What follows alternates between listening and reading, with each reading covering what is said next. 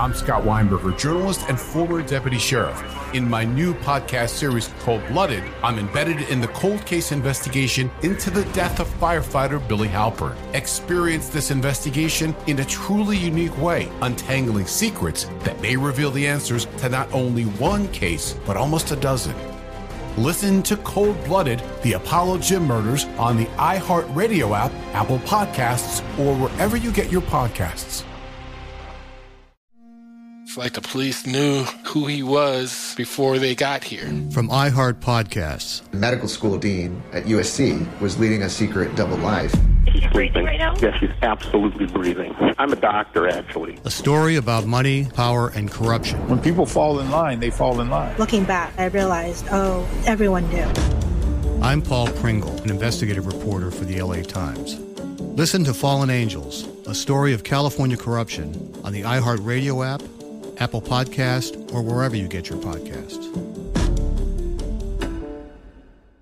Hi, guys. Nancy Grace here, host of podcast Crime Stories with Nancy Grace. I've dedicated my life to fighting crime and helping crime victims. For a decade, I prosecuted violent felonies. Every day is a mission. Every day is a chance to stop crime and keep one more person safe. Listen to Crime Stories with Nancy Grace on the iHeartRadio app, Apple Podcasts, or wherever you get your podcast. The Therapy for Black Girls podcast is your space to explore mental health, personal development, and all of the small decisions we can make to become the best possible versions of ourselves. I'm your host, Dr. Joy Harden Bradford, a licensed psychologist in Atlanta, Georgia, and I can't wait for you to join the conversation every Wednesday. Listen to the Therapy for Black Girls podcast on the iHeartRadio app, Apple Podcasts, or wherever you get your podcasts. Take good care, and we'll see you there. What's shareening my Lonnie Eunice's? Would You've it be definitely plural? Would the done plural that be? I'm just letting would, you know. Would uh, have I have I? I'm trying to figure out what the plural would be. Would it be Shireen's Lonnie Eunice, like attorneys general? I think the last name is Unai. I will say Unai. that. Ooh, yeah, Unai. yeah. Shireen's Um, Lonnie Unai. Okay. Shireenus's. I don't know. Penises! I love that. I mean, I I, I accept Uh, it. I was literally Literally Shireen only gonna call you Shireenuses from now on. I'm just letting you know. I love it so Perfect. Grant Taylor in middle school coined the nickname who? Shireeny Weenie. I've embraced What was what was his name, Shireen? Grant Taylor. Oh, I thought you were going to say Brent Taylor, who's the chuttiest cop in Portland, Oh, um, who got removed from the riot team for shooting too many people with grenades for no reason. oh Jesus! I'm gonna say Shireen. That would have been was- That's not a creative like insult nickname. That No. person Right, right, right. is beneath you. Yeah, that person's trash. Still you know who is it. also kind well i don't know. We'll decide if he's trash. You're probably gonna like this guy too.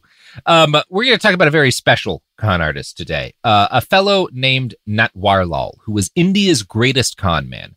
Now i want to start this by saying i can't tell you how accurate most of this is. There are very few english language sources on his life and i couldn't even find a lot of online like hindi sources that i could translate. There's very little about this guy that is credible. There's a couple of like India Today, a couple like broadly credible websites that have stories about him on there, but like fuck, it is hard to find shit about this dude that is not like some weird little listicle or basically there was a Bollywood movie made about his life that is completely inaccurate. Hard to tell what is true about this guy, but it's a fun story. So we're gonna we're gonna we're gonna I did the best job I could, and we're going to It seems like a, a through theme with some con artists, right? Like, Right. It's you don't know what's true. if you are someone who spends in this ca- guy's case like literally like 60 straight years lying to people and conning people it's to be hard to tell what was true about your life you're to have very little in the way of hard details Mhm. um, but what we have about this dude is fascinating and it's to be a fun short little story so Mithilesh Kumar Srivastava, uh, was born in the village of Bangra in a place called Bihar, India, at some point in between 1912 and 1925, which is a pretty wide margin to not know exactly when this guy was born. Um, it is one of those things. He's he's he grows up in a small village in India in the uh, like more than a century ago, and like to this day. So there's this thing this big celebration they do every 12 years called the Kumbh Mela. I mean, they do it every four years, but every 12 years it's in Allahabad. And every time it's in Allahabad, it's like the largest gathering of human beings for any purpose in human history. Like Oh, wow. 120 million people came at the last Mela in Allahabad, which I was at. Um, when I was there, it was about 30 or 40 million people at a time in a tent city. Like it's it's incredibly, it's just this unbelievably massive thing. Wait, what, uh, sorry, am I dumb? What is it? What is what is it for? It's it's a it's a religious celebration. Okay. It's a it's a it's a Hindu religious celebration. Okay, And it's so many people go that every year about 30,000 or so people disappear. And when I say disappear, I mean these are people who live in villages so isolated and so small that they don't have government documents. Like they, they their only identity is as a part of this village and they get separated from their people and they're just like people without like a legal like that still happens in India. That's why this guy part of why this guy's like this like we don't have like government documents about this dude's early life, right? Like he's born in 1912 in some or or 1925, sometime in between there in some little village. We have very little about his actual early life, about his Mhm. like government identity or whatever, which is part of what enables him to do the conning he does, right? Things are very chaotic in India during the period where he's growing up. This is like he kind of comes into his early adulthood during the period where like the British government um gives up controlling India. So like th- this guy, part of why he's able to get away with so much is he he lives during a very chaotic time in India. Um, and as a result, we know very little about his early childhood. One version of his story states that the inciting incident that kind of led to his break from mainstream society occurred in 1932 when he was a ninth grader at Patna High School. Srivastava was not a good student, particularly when it came to mathematics. His teachers noted to his parents that he was extremely intelligent, which led Srivastava's father to the conclusion that his son was simply refusing to work hard.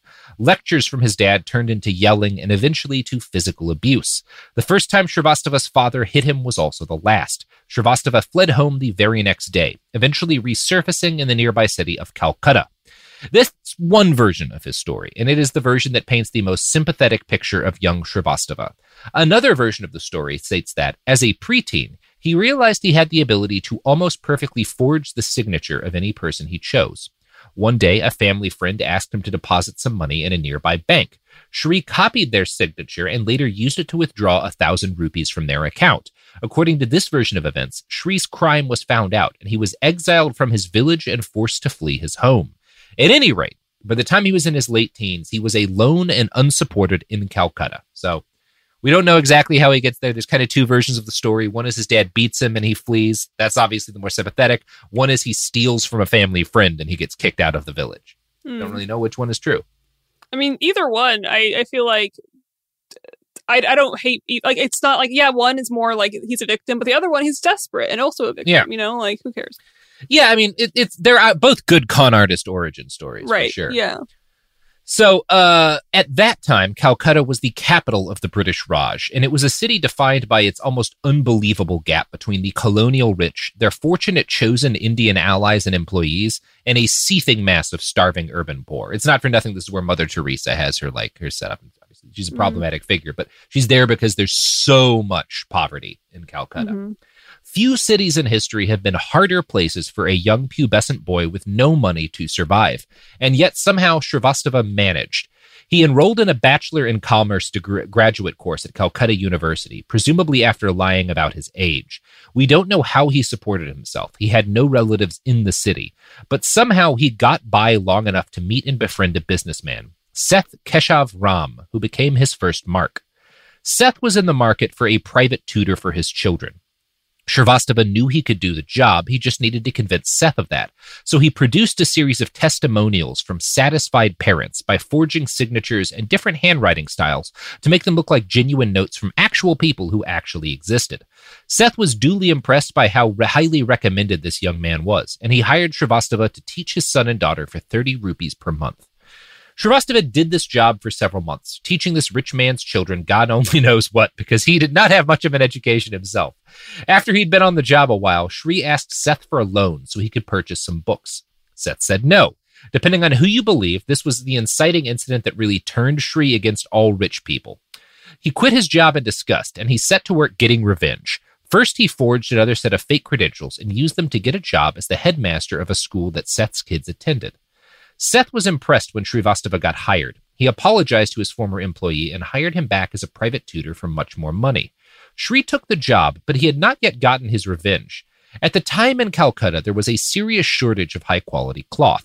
Shri told Seth that he had a relative who'd just come from Bombay with 200 bales of cloth that he wanted to sell on the black market. For the low, low price of 4.5 lakh of rupees, or $450,000, the cloth could be Seth's. A lakh is like an Indian unit of measurement. That means about like Mhm. 100,000 or so. How do you spell So, it? Is it just law? L A K H. L A K H. Okay. Yeah. So there's this cloth shortage, and Shri is like, "Hey, I got my guy coming in. He's got a bunch of this cloth. He's going to sell it to you for four hundred fifty thousand rupees, which is cheap, and you can sell the cloth back for much more money." Mm-hmm. Being a businessman, Seth couldn't pass up the opportunity to make some black market bucks. And now that Shrivastava had proven himself legitimate, Seth was willing to trust the man with hundreds of thousands of rupees, where he'd once been unwilling to trust him with hundreds. So he hmm. agreed to the deal. Once he did, Shrivastava informed him that the situation had changed. His relative had returned to Bombay, but if Seth, if Seth would send the cash to that city, he, Shrivastava, would personally guarantee the delivery of the bales to Calcutta. Seth was willing to do this, but, he insisted, Shrivastava would have to go to Bombay with the money and one of Seth's agents in order to make sure the deal went through properly. Shri agreed, and he traveled to Bombay with Seth's man. And I'm going to quote from a write up in India Today here. On the journey, Shrivastava had cleverly, though casually, regaled the agent with stories of Bombay's tough police force and the ruthless elements in the underworld who had no compunctions about dispatching any outsider who dared to poach on their preserves. Understandably nervous, the agent begged Shrivastava to leave him behind and take the money himself to purchase the cloth. Shrivastava agreed and departed with the, ru- the 450,000 rupees. He never returned. Instead, he arrived in Patna a few days later and proudly handed his father a hundred thousand rupees as a gift. He told his father that he had become a major shareholder in a big company in Calcutta. Shrivastava returned to Calcutta the same week, but Seth had heard of his arrival and sent hired thugs to retrieve the money. Shrivastava spun them a sob story about being chased by the police and having to abandon the money, but Seth was unconvinced. He gave Shrivastava four days in which to find the money, failing which he threatened to have him murdered. The moment Seth left, Shrivastava rushed to the p- police station where he lodged a complaint against Seth, alleging Seth had threatened his life for refusing to become his agent for black market deals. Shrivastava also gave the police a detailed count of Seth's clandestine criminal deals. So, Wow. steals half a million rupees from this guy and then turns him into the police when he threatens to murder him. Um, so yeah, that's Yeah, I mean that's uh That's what you Okay, do, bro. Yeah, what he did.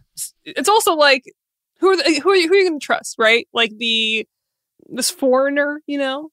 Yeah, I mean they're both. I, I think it's one of those things. This doesn't wind up working out for him. So snitching worked at first because Seth and his goons get immediately arrested by the police and taken into custody. Uh, and since Seth was not a really nice guy, his men have no loyalty to him. So they immediately confess to planning a murder. So now Seth is fucked no matter what because he's just Mhm. been caught attempting to murder somebody. Uh, and he decides to at least take Shri down with him. And he tells the police that Shri had been trying to set up a, an illegal black market cloth deal. So the cops arrest Shri too. And in December no. 11th, 1937, he goes to jail for the first time. Um, yeah, you know, that's, that's, that's, that's What how this around, starts. I guess. Yeah. Yeah. You go to the cops. That's what happens. Right. So he gets sentenced to a six month imprisonment. Uh, young and at that point not as savvy as he would later be, Sri served out his whole sentence. He was released and immediately committed more fraud. We don't know the precise nature of this crime, but given the story as it's gone so far, it doesn't take a whole lot of imagination to guess what kind of shit he got up to. He gets caught a second time almost immediately and is sentenced to eight more months of hard labor. He serves his time again, and he decides after two sentences behind bars, it's time for him to move his base of operations away from Calcutta. They know him too well there. So he moves to Madras and he changes his name to Natwarlal, a name under which he would become one of the most famous people in modern Indian history.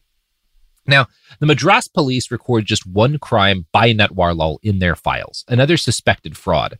The fact that they only caught him once suggests that he'd gotten savvier after his second arrest, because if we know one thing about Natwarlal at this point in the story, it's that he cannot stop himself from conning people. By 1939, he had returned to northern India, and for several years he roams from city to city, conning businessmen out of their also ill gotten gains. None of his subsequent grifts were as ambitious as his theft from Seth. He steals $20,000 rupee from uh, a Khan in Fakarabad, uh, $40,000 from a Khan in Azamgarh. The cases are individually smaller, but there's a ton of them. He's just constantly scam- scamming tens of thousands of rupees out of people, and it's more than the law can keep up with. But Not what Warlow, kind? What kind of people is he scamming? Businessmen. It's it's always like, hey, I've got some sort of a deal. I've got this black market deal. You Mm. give me the cash, I'll get this thing. I'll get this thing, and then he skips town. You know, that's the Mhm. way this guy works. Um, and again, it's the same kind of thing as Victor Lustig, where a lot of it's like, I don't want you to go to the cops, so I'll make sure you're agreeing to break the law first. Exactly. Yeah. He, he wants to compromise them so they don't. Yeah. tr- they, they can't ever turn him in. hmm So Sardar, he he he's he's very fast. He's constantly skipping cities. He's in like dozens of cities at this point, scamming people. Mm-hmm. So the cops are always a few steps behind him, but he leaves enough of a pattern that at least one detective becomes obsessed with him. This guy, Sardar Hari Singh, who's the inspector of police in a city called Lucknow, like just becomes very dedicated to capturing this guy. He's probably the first person to report on the budding con man's MO in a concerted way. And I'm going to quote from India Today again. His initial operations involved the swindling of goods from jewelry stores and large department stores in the cities he visited. He would first open a bank account in a large bank. He would then win the confidence of the shopkeepers by paying for his purchases by checks, which were promptly cashed. Once he had earned their trust, Natwarlal would withdraw his bank account and on the same day buy large amounts of jewelry and expensive items from the stores, which he could sell later. He was careful, though, to limit his purchases to a few thousand rupees, so as to combat any suspicion that might arise. He would then disappear from the city, and another page would be added to the Natwarlal legend. Hmm. So pretty not not super ambitious cons here, but very smart. You know, he's Yeah. he's you and it's the same thing. You establish a baseline of trust, you get them to think that your money is good, and then you steal. You know, Right. Yeah. that's how it works. The long so he game. keep, he keeps this up for half a decade. Uh, and in 19 until in 1944 he is arrested uh, for more fraud uh, this time in a city called Gorakhpur. Now we don't know how he gets out, but this arrest marks the first time that he busts himself out of prison, and it's not going to be his last. He's rearrested at Ahmedabad in 1945 and released on bail this time, and then he's rearrested in Varanasi a few weeks later in connection to a series of forged receipts issued at a railway station. This con represented an evolution for Natwarlal. See, the idea was that he would book railway wagons posing as a businessman who needed to transport sugar or some other commodity. He would actually pay the train company the absolute minimum he could for the smallest amount of space he could book in their freight section. Then he would doctor the receipt that he'd given them and make it look like he had rented much more space on the train so that he would be able to claim that he had a lot more sugar or whatever than he actually had. Then he would travel ahead to the destination city of the train and he would sell the cargo to speculators there. So he actually books a tiny amount of space on the train. He makes it look like he's booked a lot. He's like, I've got all this sugar coming in. You want to Mhm. buy it? You give me the money. Here's the slit. The train's going to arrive in another day. He would show them the fake receipts as proof that he had the goods. And when they paid him, he would take the money and run. And when the buyers arrived at the train station to pick up their commodities, they'd find only a few bags of sand and bricks. Wow. So he's he's he's gotten a lot more ambitious here. He's diversified, as all con men need to do. Um, and Natwarlal had a few different schemes at once. Had to ru- he had to run a bunch of different sca- scams at any given time to stay solvent because all of these cons require that he have upfront money in order to make more money later. One of his scams was to open multiple bank accounts in a city under the name of a fake company. He would lease office space, purchase expensive looking furniture, and hire attractive secretaries to staff it. He would then befriend several bank managers in the city and wine and dine them, making sure to show off both his offices and his sexy employees. Once they trusted him and believed his business was genuine, he would request to be able to make a large overdraft. So, like, basically, like, hey, I don't have the money now. I need you guys to give me a loan, and it, it'll like you, you've seen how successful my business is. I'll have the cash for you soon. Uh, and the bankers would always say yes. They would allow him to withdraw huge sums of money on credit. Once he had the because he's con- he's done business with them before. He sets up accounts, he puts money in their banks. It makes it look like it's a real business. He wines Yeah. and dines them. You get their he gives, trust. he, he gives them them a little you. just with the res- like the same with the Yeah. receipts. Like you give them It's- a little, and then you take a lot. Yeah. He has the basic amount of credibility to get away with the Yeah. grift. Okay. and it, it's the same th- way Trump works, right? Trump is is like owes like seven hundred million dollars or something, right? Right. Because rich guys trust other rich guys, and that's the way being rich works. You don't put your own money up for risk; you Right. get the bank's money, and like, yeah. So, but he just takes the money and runs, and he abandons the city, his employees, and whatever office he'd rented in the process. He was caught for one of these schemes in 1953. Uh, the Punjab National Bank is the bank that he conned in that instance. He was arrested, but he escaped custody. He was later locked up in Delhi for the same crime, but disappeared mysteriously again. Details are thin on a lot of his escapes, but it's generally accepted that he would just bribe the shit out of all of his guards. He continued in this vein for more than a decade, carrying out countless, countless cons in more cities uh, than most people ever visit in their lifetimes. He was arrested again in March of 1956 in the city of Meerut, and once the cops who caught him realized who they had, they started reaching out to other police agencies across India. After a few days of phone calls, they realized the man in their charge was wanted by no fewer than 35 police departments in different cities for different schemes. So, this is his first big bust, and he serves 10 months in prison in Meerut before being transferred to Lucknow to begin serving time for his crimes in that city.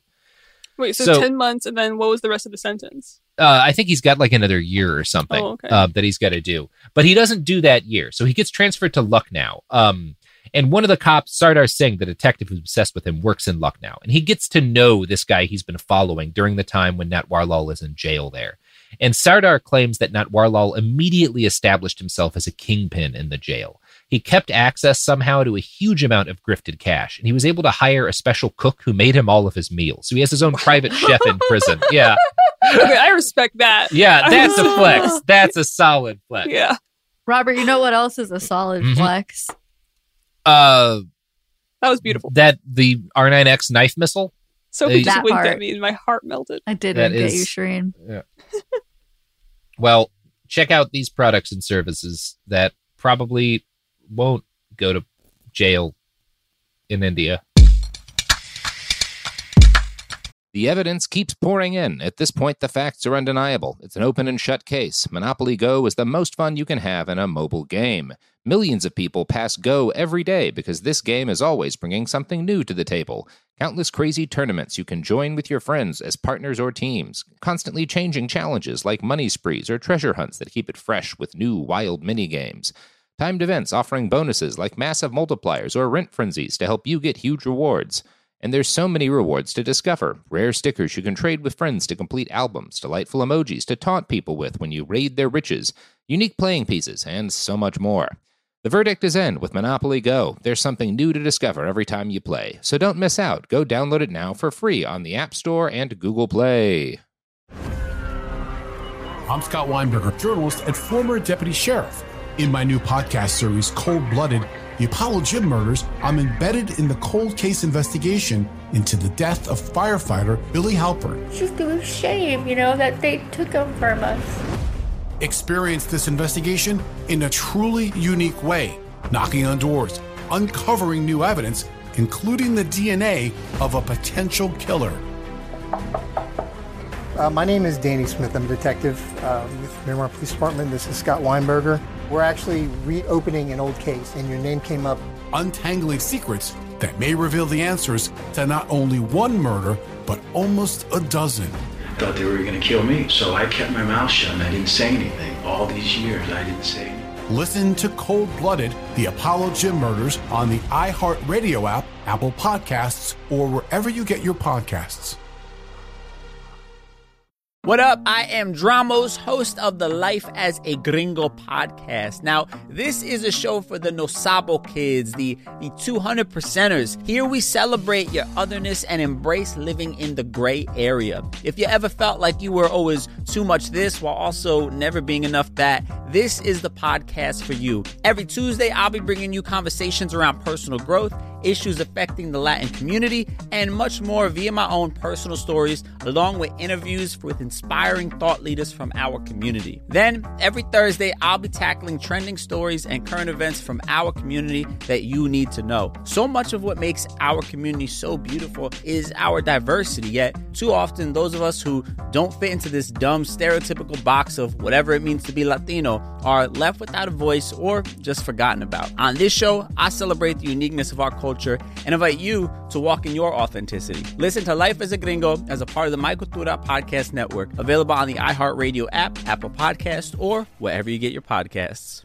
Imagine you ask two people the same exact set of seven questions. I'm Minnie Driver And this was the idea I set out to explore in my podcast, Minnie Questions. This year, we bring a whole new group of guests to answer the same seven questions, including actress and star of the mega hit sitcom Friends, Courteney Cox. You can't go around it, so you just go through it. This is a roadblock. It's gonna catch you down the road. Go through it, deal with it. Comedian, writer, and star of the series Catastrophe, Rob Delaney. I shouldn't feel guilty about my son's death. He died of a brain tumor. It's part of what happens when your kid dies. Intellectually, you'll understand that it's not your fault, but you'll still feel guilty. Alt rock icon, Liz Phair. That personal disaster wrote Guyville. So everything comes out of a dead end. And many, many more. Join me on season three of Minnie Questions on the iHeartRadio app, Apple Podcasts, or wherever you get your favorite podcasts. Seven questions, limitless answers. Ah, we're back. So Natwarlal's in jail. He's a kingpin there. Uh, he's got a special cook. His he convinces his guards to give him the right to move freely anywhere in the jail he wants to go. Bottles of liquor were noted to appear appear mysteriously at his dining table in the private cell that the guards had issued him. Uh, and his guards refer to him by his first name because he is paying all of them very well. But how does Taking- he still have access to all this grifted money? I mean, I, I he's you know he's got a fuckload of half of his schemes involve creating a ton of bank accounts. He has actual bank accounts for his money. He's You know, probably got people that aren't that are on the outside. he's a good scammer. That's how you do it. hmm Taking advantage of his privileged position in the jail, Natwarlal hatched a scheme to escape. In February of 1957, he managed to steal an inspector's uniform and literally walk out the front door of the jail. Guards saluted him on the way out. He disappeared, escaping the city and somehow traveling to Allahabad, where he checked into a hotel and then opened an account in a local bank with a thousand rupees he'd gotten from some forgotten con. Once he had a bank account, Natwarlal forged a demand draft letter and used it to withdraw 20,000 rupees he'd never actually had. By the early 1970s, the list of criminal cases tied to Natwarlal had, had risen to nearly 200. He was caught again in the city of Kakinada and jailed in 1975. Natwarlal offered the guard keeping him locked in uh, a 10,000 rupees to help him escape. The guard agreed, but when he opened the bundle of cash he'd been given after letting Natwarlal escape, he realized that only the bills on the outside of the packet were real and the rest were blank paper. Wow. Yeah, he's he's he's he's a slick guy. Yeah. In, in 1980, Natwarlal was arrested yet again in Bombay. He was jailed and immediately started complaining that he was ill. He was taken to the hospital where he was treated for a kidney disorder and a urethral problem. After two weeks in the hospital, he left at midnight with a single police constable. Somewhere along the way, he escaped again, probably via bribery. Now, there are rumors that Natwarlal was something of a Robin Hood figure in his native village of Bahar. There are stories of him bestowing fortunes on poor people, and over the years, a mystique formed around him, helped by the fact that he seemed to only con the wealthy and powerful. Natwarlal is said to have once hosted a feast for everyone in his hometown of Bangra, funded it by his pillages, and then handed 10,000 rupees to each poor villager and disappeared into the night before the cops could catch him. It's impossible to say if this is true. Again, there's a lot of similar stories about like my cousin Pretty Boy Floyd that he would, while he was on the run, wind up at some poor old lady's farmhouse and she would feed him and put him up for the night. And in the morning, she would wake up, he'd be gone, and there'd be like a hundred dollar bill under his plate or something. And that's just supposed to probably true. But you just said Pretty Boy Floyd, and that was That was his, that was his name. Yeah, okay. Cool. he's one of the great bank robbers of the gangster era. And also Um, related to Robert. Yeah, Uh, yeah, but you said it's a just like my my cousin, Pretty Boy Floyd. my grandma, great grandma that he was a cousin to, his last name was Barnes. But um, What do you think your name is? Huh? What, what do you think Pretty Boy Floyd calls you? I have one good story about him, which is that when I was in AP English in I think eleventh grade, we were doing the Great Gatsby, and so we had like a, a unit on like the 30s, the gangster era, 20s Right. and 30s. Yeah, and same. I mentioned she like asked if anyone like knew any famous uh, gangsters other than like Al Capone, and I mentioned Pretty Boy Floyd. She's like, "Oh, how do you know about him?" I was like, "Well, he's my cousin," and she's like, "Really? He shot my grandpa in the leg during a bank robbery." Holy shit!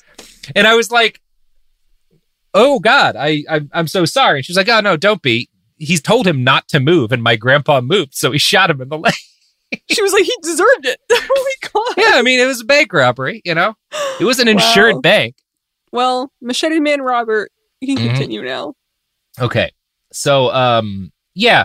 Again, there's a lot of stories about con men and gangsters and stuff about how how generous they would be. A lot of these Robin Hood stories, and a lot of them are true in that they did bribe poor people. Because number one, it's cheap to buy, bribe poor people. And number Mhm. two, it's smart because poor people can hide your ass. You know, if you're going to be going to ground a lot, if you're going to have the cops always looking after you, you want little people with farms and like slums and stuff to want to h- hide your ass, you know? Mhm. So again, I'm sure Natwarlal did have some Robin Hood shit. I'm sure it was also mainly so that he didn't get caught, you know? Yeah, it was, like, why you that self-serving. kind It was it's, it's generally pretty self-serving. symbiotic relationship. Like they they liked him because he seemed to be against the man. Yeah. yeah. And, he liked them used because them it's, it's really easy to bribe poor people. yeah. Like a hundred rupees is not a ton of money. Um, Mhm. So whatever the truth of why he was giving them cash, a lot of poor people in India believed him a hero. A statue was even erected in Bangra to honor him. I'm going to quote from an article in the Times of India Crest edition here. Chand- Chandrabali Yadav, a native of Bangra and currently working in the Ministry of Commerce in New Delhi, is happy to learn of the development of the statue that they're building. He was a real hero, he says. He duped hundreds of people for scores of rupees, but he helped the poor and spent the entire money on them. It's a sentiment that finds an amazing echo. It's a matter of privilege for us that he was one of us, said Sudhasanu Kumar, who grew up on Natwarlal's stories. The legend, if anything, has only grown. Panmari Devi says that he has even helped people who have dropped Natwarlal's name without really knowing him. Recalling an often told incident, she says, Once I was traveling in a train from Allahabad, and the uh, train police was after my life because I was traveling in an express train while I had a passenger train ticket. He rejected my pleas and was adamant that he would have to fine or detain me. Then I told him, Don't you know I belong to Nat Natwarlal's village? Suddenly his demeanor changed and he said, Oh, you hail from Nat Natwarlal's village. Then you can travel without a ticket. No problem. Wow. So who knows if that's true? Like that's that's the like this guy is is huge in at least certain Yeah. parts of India. Like he is he becomes a folk by by the seventies, he's a folk hero. Yeah. Um like and he has like a reputation. People respect him. people respect him, they like him. Cops don't like him, and cops are not happy when he gets a statue. Right. But people who aren't cops like him. Um, Yeah. People who aren't cops or rich like him a lot. Hmm By 1979, he was famous enough to have a major Bollywood production made about his life, a movie called Mr. Natwarlal.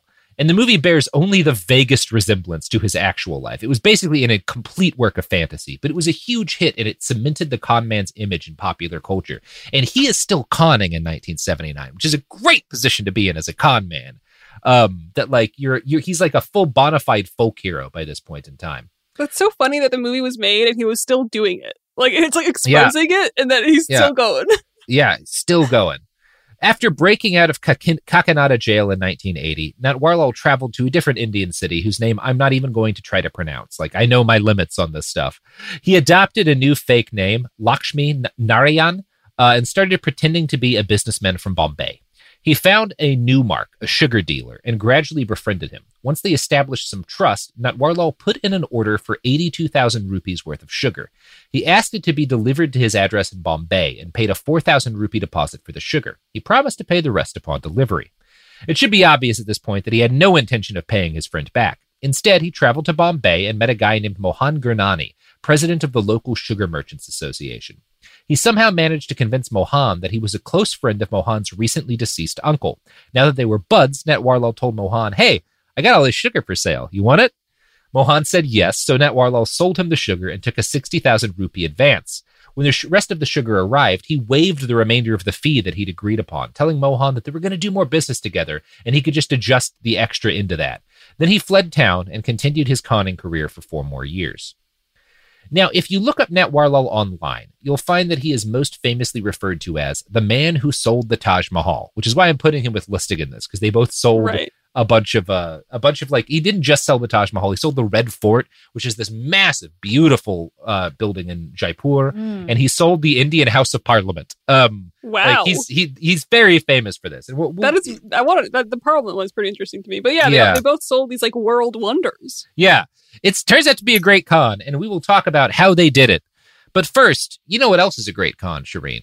Raytheon. I was just going to say capitalism in general. Okay. fucking incredible con and ad breaks. The evidence keeps pouring in. At this point, the facts are undeniable. It's an open and shut case. Monopoly Go is the most fun you can have in a mobile game. Millions of people pass Go every day because this game is always bringing something new to the table. Countless crazy tournaments you can join with your friends as partners or teams. Constantly changing challenges like money sprees or treasure hunts that keep it fresh with new wild mini games. timed events offering bonuses like massive multipliers or rent frenzies to help you get huge rewards. And there's so many rewards to discover rare stickers you can trade with friends to complete albums, delightful emojis to taunt people with when you raid their riches, unique playing pieces, and so much more. The verdict is in with Monopoly Go. There's something new to discover every time you play. So don't miss out. Go download it now for free on the App Store and Google Play. I'm Scott Weinberger, journalist and former deputy sheriff. In my new podcast series, Cold Blooded The Apollo Gym Murders, I'm embedded in the cold case investigation into the death of firefighter Billy Halpern. It's just a shame, you know, that they took him from us. Experience this investigation in a truly unique way, knocking on doors, uncovering new evidence, including the DNA of a potential killer. Uh, my name is Danny Smith. I'm a detective uh, with Miramar Police Department. This is Scott Weinberger. We're actually reopening an old case, and your name came up. Untangling secrets that may reveal the answers to not only one murder, but almost a dozen. Thought they were going to kill me, so I kept my mouth shut and I didn't say anything. All these years, I didn't say anything. Listen to Cold Blooded, The Apollo Gym Murders on the iHeartRadio app, Apple Podcasts, or wherever you get your podcasts. What up? I am Dramos, host of the Life as a Gringo podcast. Now, this is a show for the Nosabo kids, the, the 200 percenters. Here we celebrate your otherness and embrace living in the gray area. If you ever felt like you were always too much this while also never being enough that, this is the podcast for you. Every Tuesday, I'll be bringing you conversations around personal growth issues affecting the Latin community, and much more via my own personal stories, along with interviews with inspiring thought leaders from our community. Then, every Thursday, I'll be tackling trending stories and current events from our community that you need to know. So much of what makes our community so beautiful is our diversity, yet, too often, those of us who don't fit into this dumb stereotypical box of whatever it means to be Latino are left without a voice or just forgotten about. On this show, I celebrate the uniqueness of our culture and invite you to walk in your authenticity. Listen to Life as a Gringo as a part of the My Cultura Podcast Network, available on the iHeartRadio app, Apple Podcast, or wherever you get your podcasts. Imagine you ask two people the same exact set of seven questions. I'm Minnie Driver. And this was the idea I set out to explore in my podcast, Minnie Questions. This year, we bring a whole new group of guests to answer the same seven questions, including actress and star of the mega hit sitcom Friends, Courteney Cox. You can't go around it, so you just go through it. This is a roadblock. It's going to catch you down the road. Go through it, deal with it.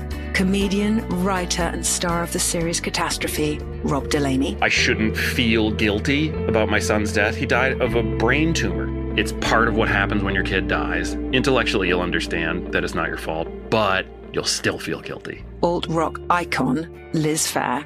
That personal disaster wrote Guyville. So everything comes out of a dead end. And many, many more. Join me on season three of Minnie Questions on the iHeartRadio app, Apple Podcasts, or wherever you get your favorite podcasts. Seven questions, limitless answers. We're back. So, the story of how Natwarlal sold the Taj Mahal. So, unfortunately, for as wild as a story as this is, there's not a whole lot of hard details. It seems to have been this is a con he pulled off a bunch. He sold, we don't know how many times he sold the Taj Mahal. He did it regularly. Wow. This was like a thing that he would do. So, he would he would dress up as a government official and he would find wealthy foreign tourists on vacation going to like see the Taj Mahal. And he would have like meals with them and launch into conversations with them. And then he would he would kind of do the Eiffel Tower thing like yeah it's pretty but it's a bitch to upkeep. It's very expensive keeping this Taj Mahal thing going or like keeping the Red Fort it takes so much money. We're kind of looking to offload it. You think it's pretty right? You look like you got some money. Do you want to I mean you know, we, we could sell this to you if you're willing to like put down a down payment right now. Like this could be yours. You could make all of this tourism money, a little bit of upkeep, and it'll be profitable again. Um, Wow, and it, it- this worked? works a bunch. Yeah, this works a bunch. Jesus. Um, and he also at some point sells the Indian House of Parliament, and most versions of the story say, say he sells it complete with parliamentarians. I honestly have no idea what that can mean. Um, What? maybe that, like, yeah, it's one of those things. There's so many stories about this guy. He definitely conned some rich people into buying the Taj Mahal and the Red Fort and some other. I don't know about the the Parliament thing. There's just not enough details about it, or at least not that I can find in English. I mean, you gotta Um, respect conning dumb rich people. It's? Like, it's it's beautiful. dumb. Yeah, That's dumb. That's how you get a Bollywood movie made about it. yeah. you. Yeah. Yeah. So, depending on where you read about Natwarlal, you'll either hear that he had 10 successful jailbreaks or at the far end of things, 60. In 1984, he was caught again, this time because he literally bumped into the director of police for the city of Indore at a, uh, a train station. He was arrested and charged for three pending cases in that city and sentenced to 26 years in prison. So he was supposed to be like this. The story of this escape is he was supposed to be transferred from Lucknow to the Old Delhi rail station, and there was a big crowd at the station because he's famous, and they all want to see this famous con man get led away to prison. So he's also kind of a sicker old man at this point, and he asks the soldier guarding him to get a medicine pill from like to go get like like I don't have any money. I need you to go to the pharmacy nearby and pick up some medicine because I'm like I'm sick right now, uh, and I'll I'll pay you guys back later. Um, and the soldier goes to get the medicine, and a couple of cops stand there to guard him while the soldier's gone. Um, and then Natwarlal asks one of the cops to go get water for him. Um, and then while like, so eventually he basically sends each of these guys away one after the other, and then just like fucking runs off, uh, goes into the crowd and escapes.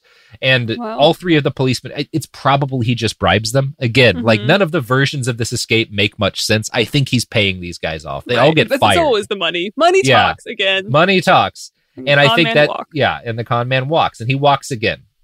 He was finally caught for the last time in the mid 1990s, and he was well into his 80s at this point. He goes to trial and he's brought before a judge who, clearly somewhat starstruck, asks him how he su- convinced so many successful people to part with their money. Natwarlal replies, Your Honor, I charge a fee to teach people. Give me a hundred rupees, and I will be glad, happy to tell you the secret of how I con people. wow. So the judge, Wow. the judge hands him the money, and Natwarlal smiles and tells him, "That's how you do it." oh my god. so He's just a beloved con man. Yeah, yeah. Everybody likes him, you know. Yeah. Well, I don't I'm, know if I'm that- like baffled that after the movie came out, he was still able to con people. Yeah, because the movie didn't tell any of the, his real cons. Like, Oh, but did but but didn't people and he's know good what he at looked disguise. like he, he- no? Yeah, he, he he had something like sixty different aliases. He's he's disguising himself and stuff. Right, You okay, usually fair. find out later. Ah, I got I got got by Natwarlal. You know. right. Wow. and I don't I, mean, don't know yeah. I, I, I can't confirm that the story with the judge is true. I found it on a blog, but it's clearly it's a story that I found on a couple of sketchy blogs. So it's a Mm. story people tell about him, you know? Like I don't know.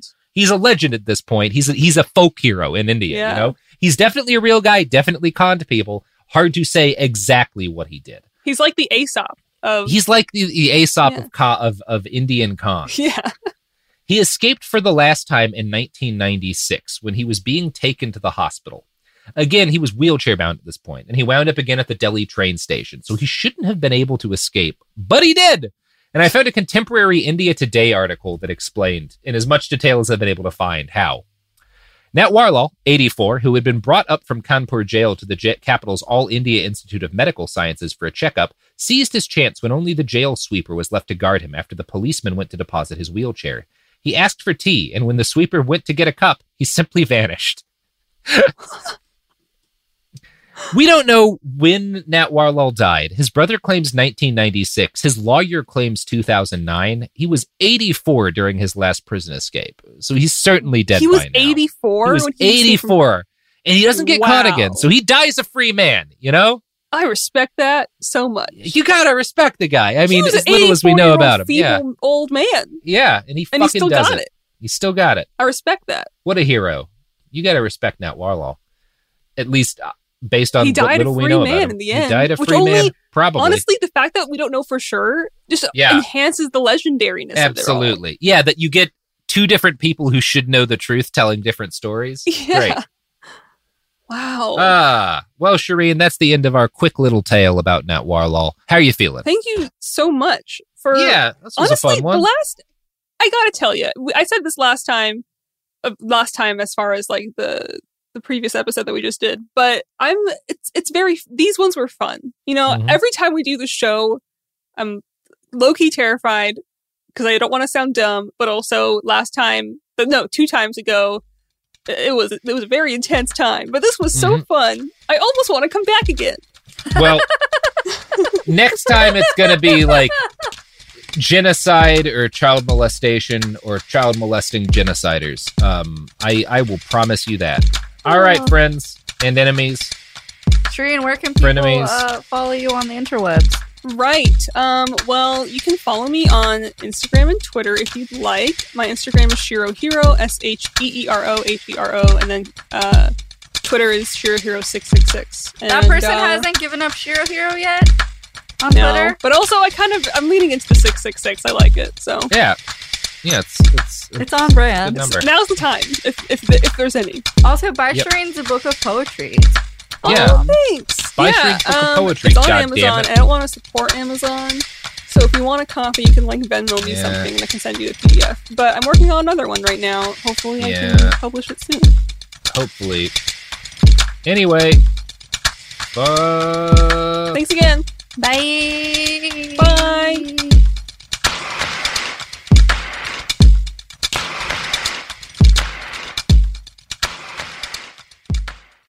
I'm Scott Weinberger, journalist and former deputy sheriff. In my new podcast series Cold Blooded, I'm embedded in the cold case investigation into the death of firefighter Billy Halpern. Experience this investigation in a truly unique way, untangling secrets that may reveal the answers to not only one case, but almost a dozen. Listen to Cold Blooded, the Apollo Gym Murders on the iHeartRadio app, Apple Podcasts, or wherever you get your podcasts. It's like the police knew who he was before they got here. From iHeart Podcasts. The medical school dean at USC was leading a secret double life. She's breathing right now? Yes, she's absolutely breathing. I'm a doctor, actually. A story about money, power, and corruption. When people fall in line, they fall in line. Looking back, I realized, oh, everyone knew. I'm Paul Pringle, an investigative reporter for the LA Times. Listen to Fallen Angels, a story of California corruption on the iHeartRadio app, Apple Podcast, or wherever you get your podcasts. The Therapy for Black Girls podcast is your space to explore mental health, personal development, and all of the small decisions we can make to become the best possible versions of ourselves. I'm your host, Dr. Joy Harden Bradford, a licensed psychologist in Atlanta, Georgia, and I can't wait for you to join the conversation every Wednesday. Listen to the Therapy for Black Girls podcast on the iHeartRadio app, Apple Podcasts, or wherever you get your podcasts. Take good care, and we'll see you there. Hi, guys. Nancy Grace here, host of podcast Crime Stories with Nancy Grace. I've dedicated my life to fighting crime and helping crime victims. For a decade, I prosecuted violent felonies. Every day is a mission. Every day is a chance to stop crime and keep one more person safe. Listen to Crime Stories with Nancy Grace on the iHeartRadio app, Apple Podcasts, or wherever you get your podcast.